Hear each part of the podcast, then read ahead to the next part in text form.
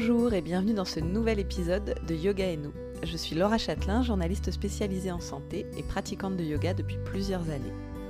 Pour moi, c'est plus qu'une gym douce ou une méthode de relaxation, c'est une pratique qui infuse nos vies et change aussi notre façon de voir les choses.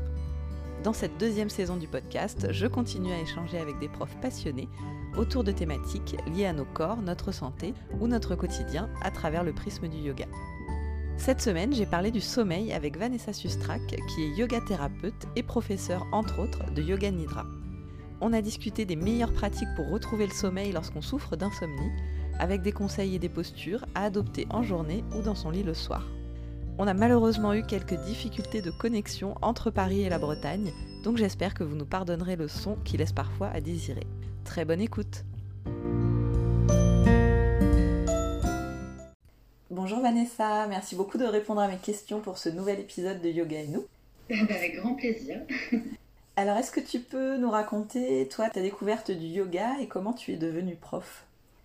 Alors, moi, j'ai découvert euh, tout d'abord euh, la philosophie, euh, alors c'est pas du yoga, mais du bouddhisme. Quand j'avais entre ouais, 20 22 ans, j'avais commencé à lire le livre des morts tibétains, qui est un peu une bible pour le bouddhisme. Donc je me suis d'abord intéressée à toute cette philosophie-là, avec le Dalai Lama et ses écrits, et puis après, euh, avec la danse, et notamment la danse orientale tribale, j'ai essayé d'améliorer mes postures, d'améliorer euh, mon conditionnement physique, et je suis amenée à faire beaucoup de yoga. Et après, ça a été des voyages. J'en avais fait beaucoup à Bali aussi, euh, et un peu en Australie. Et à la fin d'une année passée à voyager, j'ai une amie qui était enceinte qui prenait déjà des cours de, yoga, mais je ne sais pas pourquoi, elle voulait absolument que je donne des cours. Et, euh, comme je ne voulais pas faire n'importe quoi, je me suis mis à beaucoup à me renseigner parce que euh, comme quand tu es enceinte, tu peux pas faire n'importe quelle posture, ça va dépendre de ton trimestre. Et du coup, je me suis mis à vraiment potasser le sujet, à commencer à lui donner des cours avec ce que je pouvais faire. Et j'ai eu une espèce d'épiphanie à un moment où je me suis dit, je me sens tellement bien à ma place sur ce que je suis en train de transmettre. Et après, peu de temps après, j'ai décidé de me former. Ça a commencé comme ça. D'accord. Et alors justement, quelle formation tu as fait? Parce que toi, je crois que tu es euh, yoga thérapeute aussi. Oui, mais d'abord, euh, je suis partie au Népal faire une formation euh, Yoga Alliance avec du Hatha, du Yin. Un an et demi après, j'ai commencé une formation en yoga thérapie. je suis encore en train de me former encore maintenant. Euh, donc c'est la formation Lionel Coudron à l'Institut de Yoga Thérapie à Paris.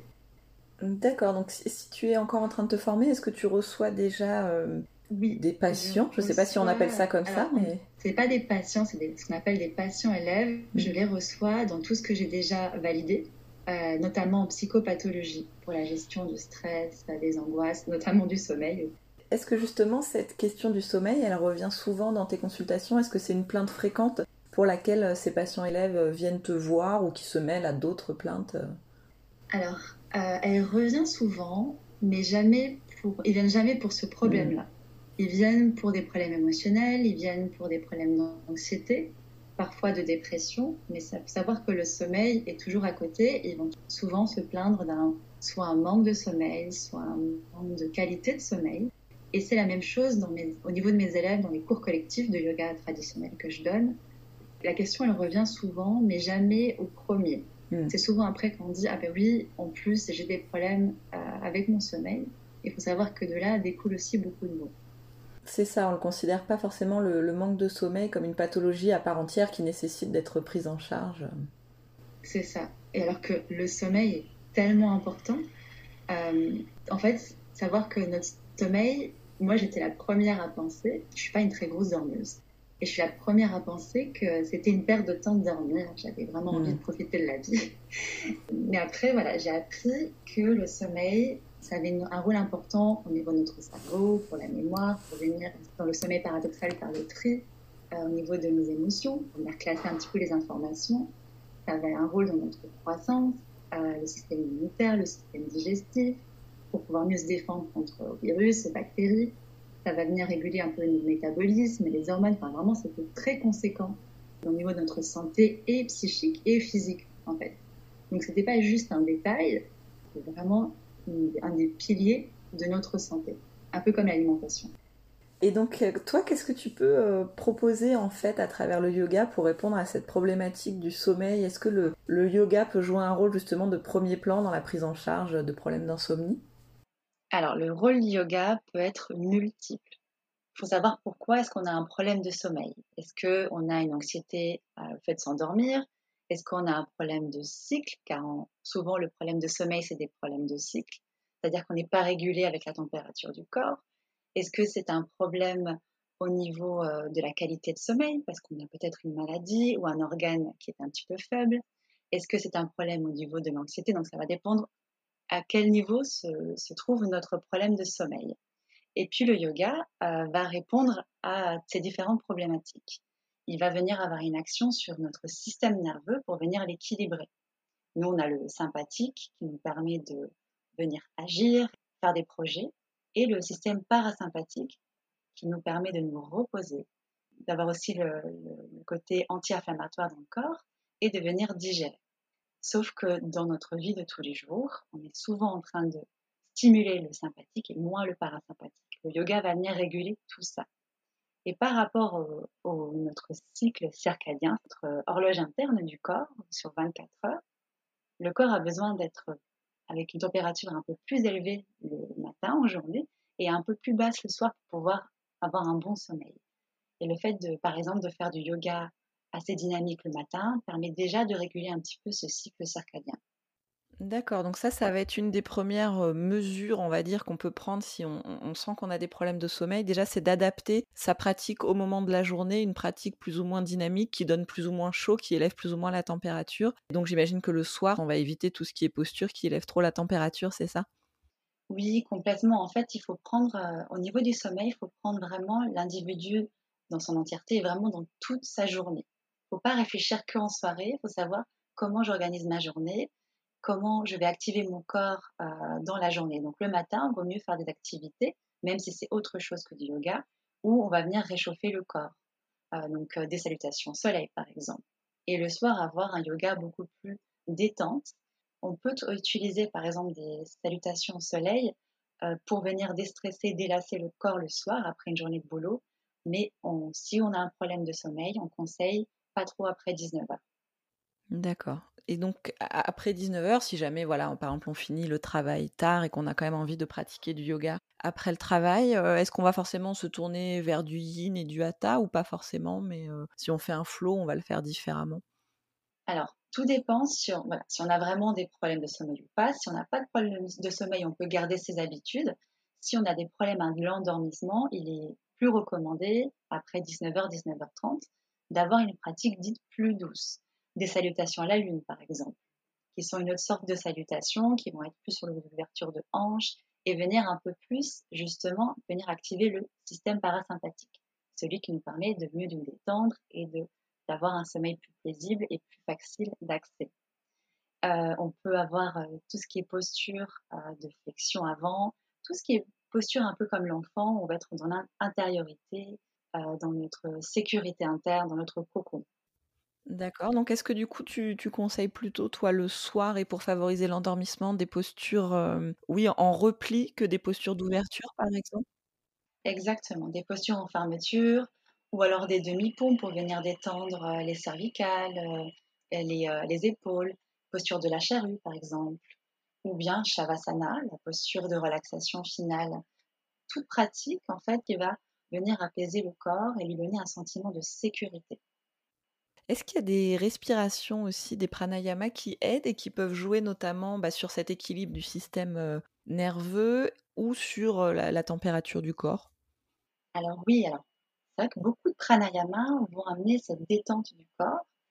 Il y a des respirations vraiment spécifiques pour le soir, comme Chandra Badana. Chandra qui veut dire la lune, donc vraiment on va utiliser cette énergie lunaire pour venir apaiser le corps, le refroidir et l'aider à s'installer le sommeil. On va venir inspirer par les deux narines et expirer par la narine gauche. Et puis on peut aussi utiliser Ujjayi, c'est la respiration, euh, tu sais, qui se fait au niveau de la gorge.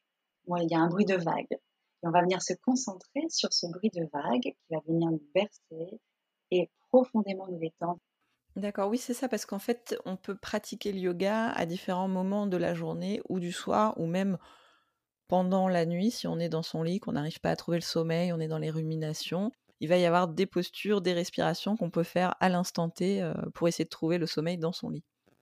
Alors, dans son lit, quand on est en, par exemple, on se réveille en plein milieu de la nuit parce qu'on a du mal à dormir, dans son lit, il y a plusieurs pratiques, notamment qu'on voit en yoga thérapie, qui peut être des pratiques de relaxation, d'auto-hypnose, de yoga nidra, pour venir à s'accompagner au sommeil. On peut également avoir ce qu'on appelle une injonction contradictoire, c'est-à-dire qu'on peut venir se relever, s'asseoir en posture du méditant, essayer de, faire une méditation et se dire je ne dois surtout pas m'endormir. Et ça, automatiquement et bien souvent, on va avoir tendance à vouloir dormir. Ah oui, ça c'est amusant. C'est l'idée, c'est un peu de, tromper son cerveau parce que quand on, se dit il faut que je dorme, on n'y arrive pas. Donc là, c'est de se dire je médite, mais il faut surtout pas que je m'endorme. Exactement. C'est-à-dire qu'en fait, l'insomnie va être aussi alimentée par le fait qu'on se dise voilà, j'ai que deux heures, j'ai que une heure pour dormir. Oui, il faut que je dorme, il faut que je dorme, donc c'est le meilleur moyen pour ne pas dormir. Donc là, on va dire encore non, il faut pas que tu dormes, donc euh, automatiquement, il va pouvoir lâcher prise de l'autre.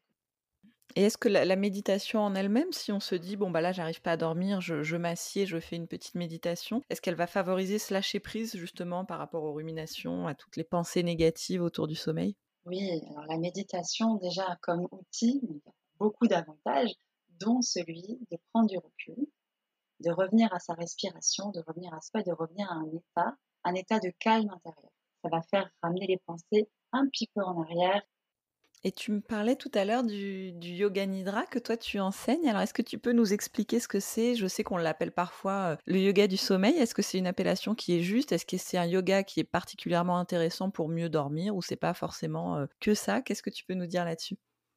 Alors le yoga nidra a plein de bénéfices. Hein. on parle beaucoup du sommeil avec le yoga nidra, mais il a plein d'autres bénéfices, un peu comme la méditation. Mais pourquoi on l'appelle yoga du sommeil? Justement parce que en fait, nidra, veut dire euh, sommeil en sanskrit. Et euh, depuis 40 ans, il y a une approche d'un swami qui s'appelle Satyananda qui a créé un, tout un protocole de relaxation avec différentes étapes pour venir poser des intentions, calmer l'esprit et pour venir aussi favoriser le, sommeil, la détente et alors, comment ça se passe une, séance de yoga nidra? Parce que c'est une pratique qu'on peut pas forcément faire seul au début, c'est ça? Il faut être guidé par la voix d'un ou d'une prof? Alors, le yoga nidra, c'est une sorte de relaxation où on est allongé, de préférence, qui va durer environ 30 minutes. Et il va falloir garder notre attention. Donc, il est évidemment mieux au début, surtout quand on débute, de venir se faire guider par une voix qui va nous guider à différents stades de cette relaxation. Au début du yoga nidra, on va venir euh, faire ce qu'on appelle un scan corporel, c'est-à-dire de la conscience dans le corps, et puis on va venir poser des intentions, tout un tas de protocoles au niveau de, de ce déroulé de ce yoga nidra.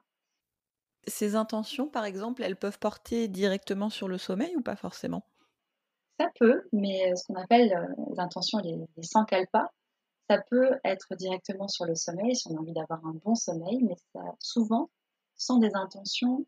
Par exemple, euh, je souhaite euh, être plus épanouie dans mon travail, et on va venir poser cette intention, venir travailler euh, dans ce yoga nidra, et qui va venir parler à notre inconscient. Donc, ce n'est pas que le sommeil derrière, il y a tout un travail d'épanouissement personnel. Et du coup, on le pratique pas forcément le soir. On peut très bien avoir peut-être son cours de yoga nidra euh, le matin, euh, et ça va quand même aider le soir sur l'insomnie. Alors j'imagine plutôt sur le long terme, l'effet va pas forcément être immédiat. Euh. On peut le faire avant de s'endormir, aucun souci, ou pendant une insomnie, mais il est recommandé aussi de, de faire un travail de fond et de le faire le midi ou le matin. En fait, une relaxation d'une demi-heure, voire de 20 minutes, ça équivaut à à peu près 1h30 de sommeil, un cycle de sommeil, au niveau de notre cerveau et au niveau de notre récupération. Donc faire une petite pause de relaxation, de yoga nidra le midi, ça nous permet aussi de venir récupérer peut-être ce qu'on a manqué un peu la nuit précédente. Oui, c'est ça, c'est une forme de, yoga un peu restauratif du coup qui, vient combler le manque de sommeil euh, et ses effets sur l'organisme en fait.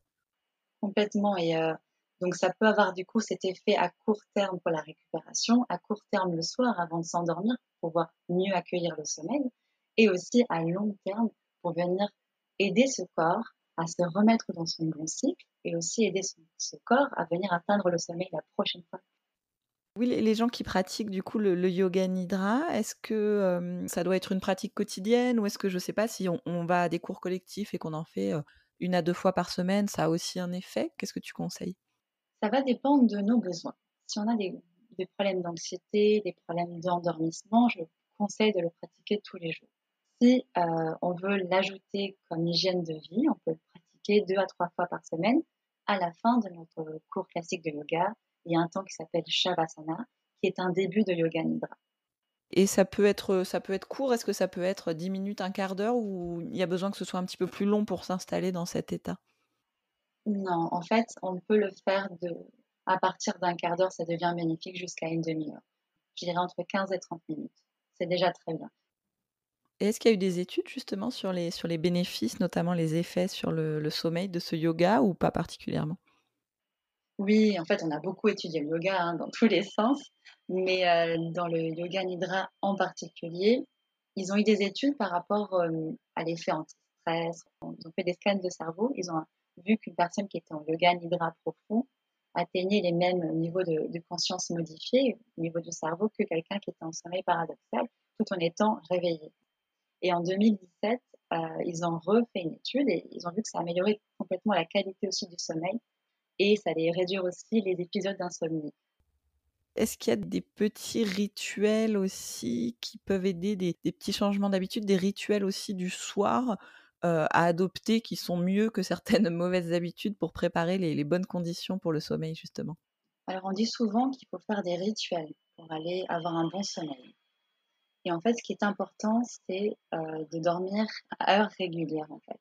Ça peut être compliqué, mais euh, il, est, bon de venir s'endormir tous les jours à peu près à la même heure et se réveiller tous les jours à peu près à la même heure. Même si on est tenté le week-end de faire de grosses grasses mat, c'est pas très bénéfique quand on a un problème de sommeil. Il y a autre chose, c'est que si on a tendance à tarder vraiment à s'endormir, ou alors se réveiller trop tôt et rester longtemps au lit sans rien faire, il vaut mieux concentrer les moments de sommeil, quitte à se coucher un peu plus tard et se réveiller un peu plus tôt. Ça peut être aussi la luxe thérapie, des personnes qui euh, peuvent venir se réveiller avec euh, euh, les lumières de l'aube, donc pour pouvoir, pareil, revenir à, cycle, se resynchroniser. Et, quels signes, selon toi, parce que c'est vrai qu'on a tous hein, des problèmes de sommeil qui peuvent être passagers ou qui peuvent être un peu plus ancrés, mais qui ne sont pas forcément très graves. À quel moment tu dirais qu'il faut consulter? Est-ce qu'il y a des signes voilà, où il faut se dire, bon là, ce serait bien que j'en parle à un médecin et pas que j'essaye simplement les plantes, le yoga, etc. pour me relaxer?